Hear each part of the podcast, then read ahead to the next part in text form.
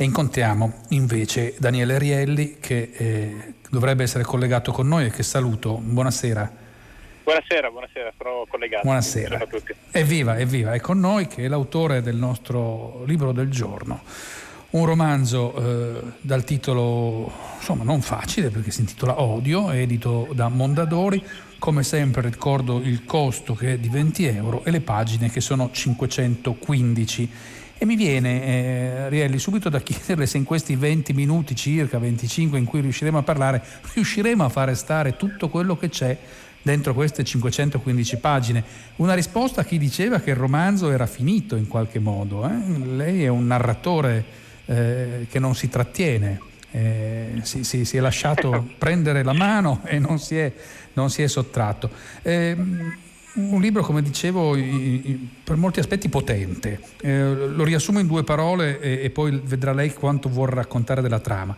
È la crescita, la metamorfosi di un giovane, Mauro De Sanctis, che da giovane studente scapestrato, si sarebbe detto una volta, di filosofia, si tramuta in un imprenditore molto rampante del, del mondo digitale, mentre intorno a lui cambia però tutto il mondo, non solo quello digitale, il mondo e le forme del potere. Diciamo che questo sì. mi sembra essere un po' la storia. Ci introduce a questo suo protagonista, come nasce questo personaggio, da dove nasce?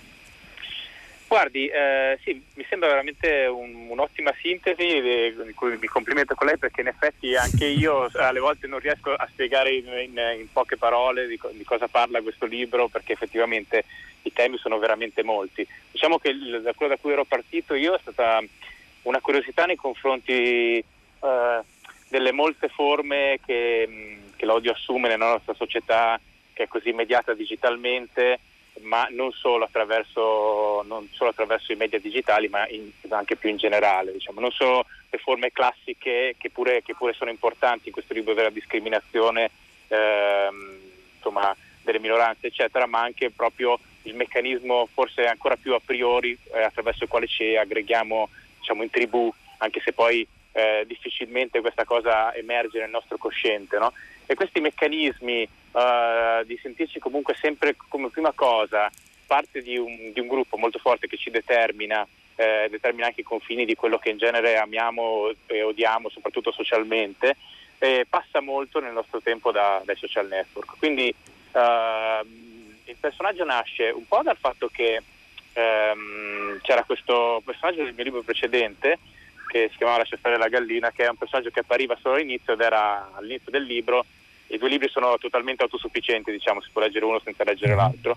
E, mh, era vittima di un errore giudiziario, diciamo, e quindi era un, non proprio un capo ispettore in senso stretto, però subiva una, una, breve ma intensa ingiustizia, diciamo, quindi questo qualificava un po' uh, a essere parte anche di questo nuovo discorso che volevo fare sulla realtà, anche se ci ho messo un po' di tempo io stesso a capire che lui poteva essere protagonista di questo romanzo, il tema è venuto prima. E, e l'altra questione invece era appunto eh, anche la semplicità con cui spesso ci troviamo a celebrare, ehm, non, dico, non voglio neanche usare il tema della parola processo, perché poi alla fine non sono veramente forme di processo, sono qualcosa di, di più primordiale, quasi roghi rituali, eh, di persone che, che sono o accusate di qualcosa ma ancora non è iniziato il vero processo allo Stato di diritto, oppure magari si sono rese eh, protagoniste di una dichiarazione infelice, eccetera, e la semplicità con cui, non so se tutti, ma molti, e mi ci metto anch'io, no, spesso eh, eh, siamo, siamo, pronti a dare dei giudizi veramente forti, veramente unilaterali e omnicomprensivi su delle persone che poi magari in realtà hanno una vita molto più complessa, un percorso di un certo tipo, più, più ampio, più umano, degli interessi eh, e delle responsabilità molto più grandi di quella singola battuta. No? E mi colpisce, eh, insomma, questo meccanismo è arrivato un po' a colpirmi perché mi è sembrato un po' come se il meccanismo, l'architettura di queste piattaforme digitali che è pensata da alcune delle migliori menti del mondo, perché poi alla fine queste sono, sono aziende che hanno risorse quasi infinite, quindi tendono ad attrarre intelligenza attraverso i loro mezzi finanziari, eh, loro costruiscono queste, queste, piattaforme che servono in primis a massimizzare il tempo che noi passiamo online no? e per farlo ri, ehm, sfruttano tutti gli aspetti della nostra personalità, anche magari quelli, quelli un po' più bassi, un po' più biechi e in questa maniera costruiscono un'architettura in cui il processo del, questo rogo di cui parlavo prima, di, un capo espiatorio occasionale e molto rapido, e, mm, seppur simbolico, non è un rogo reale ovviamente, è uno dei meccanismi di punta per tenerci là mentre ci somministrano eh, pubblicità. Allora il personaggio di questo libro è un personaggio che arriva in una maniera un po' rocambolesca e, e, e imprevedibile, per, almeno per lui, nel mondo della politica, non una posizione di spicco, una posizione abbastanza laterale, ma che gli permette di vedere un po' di cose da, più da vicino. E osservando il mondo della politica e dei media che la, anche che si occupano direttamente della politica, eh, quello che vedo è un mondo un po' in declino, no? un mondo un po' in declino, molto ripiegato un po' su, sulle sue ritualità, sulla, su, con un, su un certo grado di autoreferenzialità e, e, tra l'altro un mondo che tende anche ad escludere delle persone della sua età se, sono, se vengono dal nulla come, come viene lui. No? Invece un'occasione molto più concreta, molto più Uh, anche allettante per molti versi, non solo economici, ma anche in termini proprio di posizione del mondo, di possibilità di vedere cose, di crescere anche intellettualmente, di applicare l'intelligenza alla realtà, gliela dà questo suo poi diciamo amico che è un imprenditore digitale che, che lo scopre e lo fa crescere con lui e lo porta in, in questo, questo mondo del tutto diverso. Ovviamente questo viaggio, ed è il tema poi del romanzo, non è un viaggio senza conseguenze, nel senso che il mondo della tecnologia non è certo un Eden né un giardino fiorito, è un mondo complesso e variegato con i, con i suoi aspetti positivi ed altri negativi, però insomma sicuramente, mette sicuramente a dura prova uh, non solo la persona in, in sé, diciamo, ma anche i suoi principi morali, intendo del protagonista. Questo è un po' l'arco della storia. L'arco della storia. Beh, certo che il mondo della tecnologia è tanto più quello dentro il quale entra il suo protagonista. Non è per niente un giardino fiorito, un luogo in cui si cerca di strappare, l'anima è una parola esagerata, forse però un po' di spirito alle persone, quello sì, conoscerle quanto basta per sapere sempre che cosa, che cosa offrirgli. Eh, ecco, eh, il suo romanzo è costruito, mm, non vorrei banalizzare, però con uno schema che ricorda quello della tragedia greca. In fondo ci sono pochi protagonisti sul palco e poi un grande coro intorno che commenta e accompagna lo svolgersi delle azioni. Ecco, il protagonista e questo suo mentore, che ha un ruolo chiave, devo dire, interagiscono, ma soprattutto il protagonista, durante lo svolgersi della storia con parti diverse di questo coro. Ci sono gli amici, ci sono per l'appunto i personaggi della politica romana, ci sono le donne.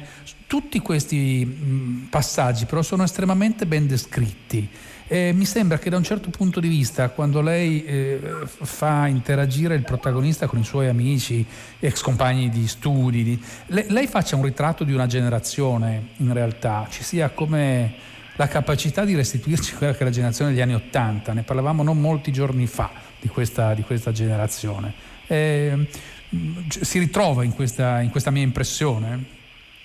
Sì, sì, eh, assolutamente, mi fa piacere se le ha dato questa impressione perché era un po' anche uno degli scopi del libro. Eh, a me interessava ehm, raccontare un certo tipo di contemporaneità che è quella che, sì, che in larga parte vivono le persone nate appunto negli anni Ottanta. Quindi la generazione un po' complicata e anche difficile da raccontare che sfugge un po' alle classificazioni perché da un lato oggettivamente magari una, è una generazione che ha avuto meno possibilità professionali di altre, al tempo stesso ha potuto contare almeno in alcune fasce sociali di alcuni vantaggi che invece generazioni precedenti non avevano, quindi questa, questo misto di esclusione eh, dal mondo del lavoro, o meglio sarebbe dire da un certo tipo di mondo del lavoro più che dal mondo del lavoro tout court, e, e però questa, anche questa capacità di galleggiare in questo, in questo mondo di mezzo. No? Ecco, il personaggio è un personaggio che vuole fortemente uscire da questo eh, eh, mondo di mezzo, vuole diventare un adulto, propriamente detto, vuole, eh, quindi vuole un posto diciamo, attivo nella società e, questa cosa avviene con, con, i costi che dicevo prima, in questo caso specifico, però ehm, insomma è, è, da lì che parte, che parte questo bisogno. E il racconto diciamo, della, della generazione che, succede, che che si concretizza nel, nel, nel, racconto di questo personaggio e del suo arco, deriva un po' dal fatto che io cerco sempre uh, di raccontare le cose con la precisione della biografia, anche se il libro eh, biografico non è. Questo comporta una grande quantità di ricerca e infatti per, per scrivere questo libro ci sono voluti quattro anni perché c'erano tutta una serie di alcuni ambienti che già conoscevo, altri che invece ho dovuto indagare con interviste, con ricerche anche sul campo, eccetera, magari per restituire poi quel piccolo particolare, eh, quella piccola ritualità di, di, ambiente che però dà questo senso di ritratto generazionale e, e di epoca, diciamo. Eh, devo dire che non mi stupisce che ci siano quattro anni di lavoro perché, perché, la precisione delle sue descrizioni, che è una delle qualità anche che tiene il lettore legato alla pagina, è sicuramente, è sicuramente notevole. Eh, mi sembra che eh, in qualche misura il romanzo implichi anche un'idea di ascensore sociale diversa, in qualche misura lo accennava lei stesso prima, cioè la nuova generazione, le, generazioni più giovani non, non, a parte che noi non siamo un paese da ascensori sociali così efficienti, però eh, non possono usare i, i, dire, i, percorsi convenzionali. Occorre in qualche misura avere più intraprendenza. Il, il protagonista viene scoperto, diciamo così, da quello che sarà il suo mentore, tra virgolette, perché fa una cosa spontaneamente, scrive su, su un blog. Eh, di, di, cosa scrive in, su questo blog il suo protagonista?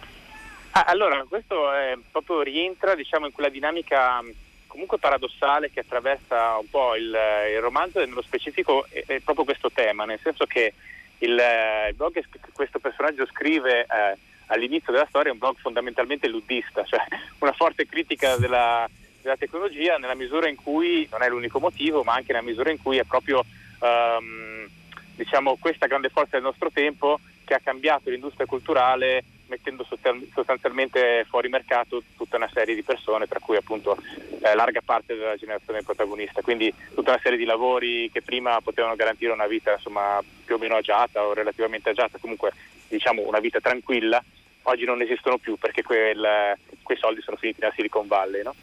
E questo non è solo una questione sindacale, diciamo così, eh, di problema di, di, mancata occupazione, c'è anche proprio un problema esistenziale rispetto ai mutamenti che poi la tecnologia eh, porta, porta, nella vita. No? Quindi il protagonista scrive queste cose e però con quel tipo di eh, poi anche apertura intellettuale eh, conf- che, non è eh, universale nel mondo della tecnologia ma esiste, è un, uno proprio dei protagonisti del mondo tecnologico che va a cercarlo dopo aver letto queste cose perché Uh, proprio il discorso che facevo prima, la capacità di andare a cercare le intelligenze e anche quando sembrano dire cose eh, tutto sommato che vanno esattamente contro quello che, che loro stanno facendo, però um, questa capacità quasi sincretica, no? che è una volta la tipica delle grandi religioni, di assorbire eh, la capacità di pensiero e, e, e inserirla diciamo, in una macchina quasi incessante ma potentissima, proprio per questo è un grande eh, diciamo, motore del tempo, anche per questa capacità di integrare il, il contrasto, il dissenso, il, la critica, ecco, diciamo. E eh, d'altro canto invece il protagonista si trova invece totalmente inascoltato sull'altro lato, che è quello della, della cultura invece più, più ortodossa, più mh, diciamo radicata eh, in Italia, che però è una cultura che in larga parte esclude la sua generazione. Quindi a quel punto di fronte all'irrilevanza o comunque all'attività, chiamiamola così, underground o sempre diciamo, di nicchia o una vera chiamata di questo genere come quella che diceva la tecnologia, eh, sceglie per la seconda e, ripeto, oh, per il personaggio non è solo una questione di soldi, ecco, è proprio una questione di, ma banalmente per usare una formula orrendamente televisiva di mettersi in gioco, però in questo caso potrebbe rendere abbastanza l'idea, perché poi il, il rischio del chiudersi nel risentimento è, quello, è, sempre quello di vedere poi poco mondo, no? E che anche intellettualmente eh, non, è, non, è, forse la migliore delle situazioni possibili. Sì, no, saranno delle scelte dettate dai soldi, ma se non ricordo male c'è una frase nel, nel libro che dice tra la go- gloria e i soldi forse è sempre meglio scegliere i secondi. Eh, diciamo che... Però dipende dalla gloria. Sì, certo, certamente. Certe volte la gloria porta anche il denaro, certe volte no. Eh, diciamo che l'ingresso, la chiamata del mondo della tecnologia però è molto diversa da quella di una grande religione.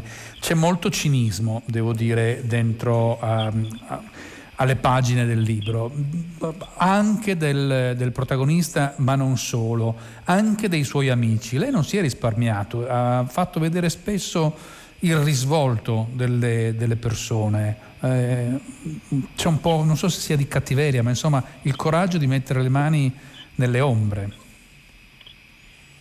Secondo me questa è una caratteristica che io trovo molto interessante in un certo tipo di letteratura, eh, stavo per dire nella letteratura, ma è anche letteratura quella che fa questa operazione. Quindi, però diciamo, quella che interessa a me è una, e quindi cerco di fare anch'io nel, nel mio piccolo, diciamo, è un tipo di, di letteratura con uno sguardo uh, quasi neutro nei confronti della realtà e quindi eh, più che della realtà dei personaggi. Quindi non ne mette, non ne mette a, eh, non ne nasconde i limiti, non ne nasconde anche piccole cattiverie, anche il cinismo di fondo. In più, appunto, rispetto a questo contesto narrativo del personaggio, di quello che fa, c'è anche un certo grado di di realismo, nel senso di accettazione della realtà per quella che è e quindi da lì in poi uh, costruire un, uh, un, percorso sostenibile. Quanto poi si vedrà leggendo il libro, insomma non è, non è una domanda chiusa, cioè non è una domanda con una risposta certa o, o certamente positiva. Però um, io ho scritto in passato diverse cose satiriche, eh, anche gli ultimi reportage che avevo scritto nell'ultimo, nel penultimo libro che ho pubblicato avevano questa, credo qua e là, una certa vena ironica. Nel libro questa c'è ma di meno, un po' perché il tema non mi sembra un tema su cui sia poi possibile uh, scherzare troppo, no? nel senso che è abbastanza serio, proprio credo al centro del nostro tempo. E, e poi in generale cioè, il libro è tutto, è tutto attraversato da questo contrasto fra la cultura umanistica e la cultura diciamo così, scientifica applicata, cioè la tecnologia e mh, tutta la cultura tecnologica è eh, profondamente non immorale ma amorale perché non, non, è un, non, è un, concetto che appartiene alla cultura tecnologica, non, non aiuta a far funzionare un, un computer o, o, un'astronave, cioè sono, sono, concetti che riguardano il, il comportamento umanistico dell'uomo e a cui poi ogni tanto cerchiamo con molta fatica di far rientrare anche lo sviluppo industriale e tecnologico, ma in sé la tecnologia non ha bisogno della morale. E quindi tutto il libro è un po' anche in questo contrasto. Più il personaggio va verso il mondo della tecnologia, più uh, diventa, se vogliamo dirlo positivamente, lucido, se vogliamo dirlo negativamente, cinico, ma comunque quasi sempre più distaccato dalla sua radice profondamente umana e quasi più uh, piegato questo utilitarismo del, del mezzo. E forse anche questa sua capacità di vedere al di là delle funzioni o comunque dei meccanismi scientifici la ragione che gli, dire, gli, consente di avere una visione allargata e di indirizzare poi la tecnologia in realtà anche con fin, finalità di tipo morale, ma insomma per l'appunto il libro, il, libro, il libro, è lungo. Quello che paga il grandissimo dazio non è tanto l'amicizia in questo libro, mi sembra che sia l'amore eh, il protagonista ha, ha, molte donne, fidanzate, amiche, eh, sono molte sfumature che, che, entrano in gioco, però quello che è veramente difficile nella, nella sua parabola sono anche gli anni della, giov- della giovinezza, del, de, dire, del, del, diventare adulti improvvisamente, non è così facile, però, però è, è, dura eh, dover rinunciare a questa, a questa parte. La parte dell'amore dice? Sì, certo. Ma guardi, secondo me è, è, proprio anche questo è centrale nel viaggio del personaggio e rientra un po' in questo contrasto eh, di cui parlavamo prima. Cioè nel momento in cui il personaggio si applica a una cosa che, che, da un lato gli dà delle ricompense molto forti e dall'altra però eh, intuisce il, ehm, il, potere distruttivo su molte delle cose che ha di più care, ehm, eh, ovviamente l'amore che è la polarità con, contraria a questo, a questo odio che, che, si può sviluppare molto facilmente con le piattaforme tecnologiche eh, ne soffre un po' e ne soffre soprattutto la dimensione di futuro perché quando eh, un uomo si applica notte e giorno con i ritmi che poi ci sono nell'industria digitale a, a fare una cosa che poi in fondo uh, non crede che, che, che, migliorerà la situazione, adesso non spogliamo il finale, ma il finale è paradossale proprio per questo, perché è un ultimo tentativo dell'umanista di, di, di, fare una cosa buona ed è un tentativo terribile per molti aspetti uh, quasi, vorrei dire grottesco, ma sicuramente paradossale. No? Ecco, e, in un quadro del genere l'amore eh, cioè, presuppone anche c'è tutta la questione di, del fare figli o meno, no? Tutte, tutte, le persone che non vogliono fare figli in genere uno degli argomenti che viene utilizzato è, è però poi come andrà a finire questo mondo, no? che è l'argomento usato in ogni tempo credo per evitare di mm. fare figli. Oggi però è particolarmente attuale e soprattutto nel caso del, del protagonista non è solo una persona che si interroga su come sarà il futuro, ma è una persona che si interroga su cosa, come lui sta contribuendo in, in maniera veramente attiva e anche per certi versi determinante a costruirlo questo futuro. Quindi, eh, esatto, quindi il, il, dilemma sul fatto di proseguire la specie diventa ancora più forte e, e, e, urgente ed è quello che distrugge poi la possibilità tra lui e l'unica donna eh, che ama veramente nel libro perché poi eh, questo tema del, dell'avere figli diventa centrale insomma, da un certo punto in poi. E le loro traiettorie si sfiorano ma, ma si perdono. Lei prima faceva riferimento a questa capacità che le interessa della letteratura di guardare dietro, di guardare le ombre, di guardare gli svolti, che mi fa pensare a tanta letteratura russa. Eh, sarebbe un po' banale citare i, i demoni di Dostoevsky, però a me, io non ho letto questo riferimento nelle critiche che, che, che, mi è capitato di scorrere su questo suo lavoro, mi sembra ci sia tanto Ballard in fondo nel suo, nel suo modo di scrivere, questo incontro eh, che, che lo scrittore inglese ha messo in scena in maniera straordinaria di un realismo assoluto e poi di una surrealtà, non voglio parlare di surrealismo, però lei parlava di grottesco. E non ci ha mai pensato in qualche misura a, questo, a questa ascendenza, a questo riferimento?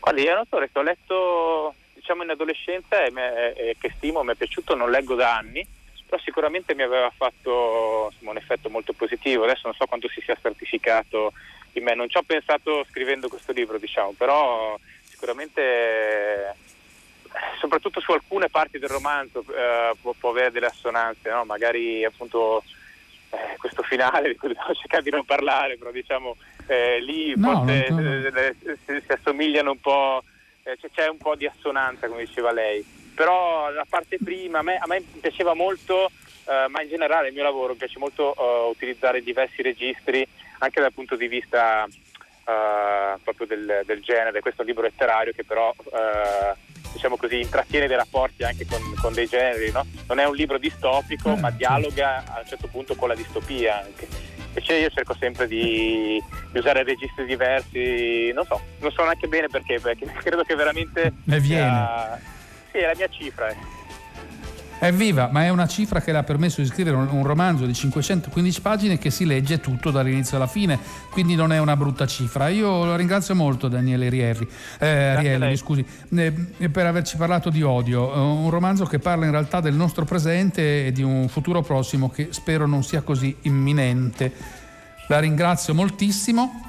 Grazie e nel salutare lei, grazie, grazie. E ci avviamo a salutare. Grazie altrettanto, salutiamo anche tutti i nostri ascoltatori perché l'appuntamento oramai è per lunedì prossimo. Da Enrico Morteo, una buona serata, la linea passa a Luca Damiani con 6 gradi.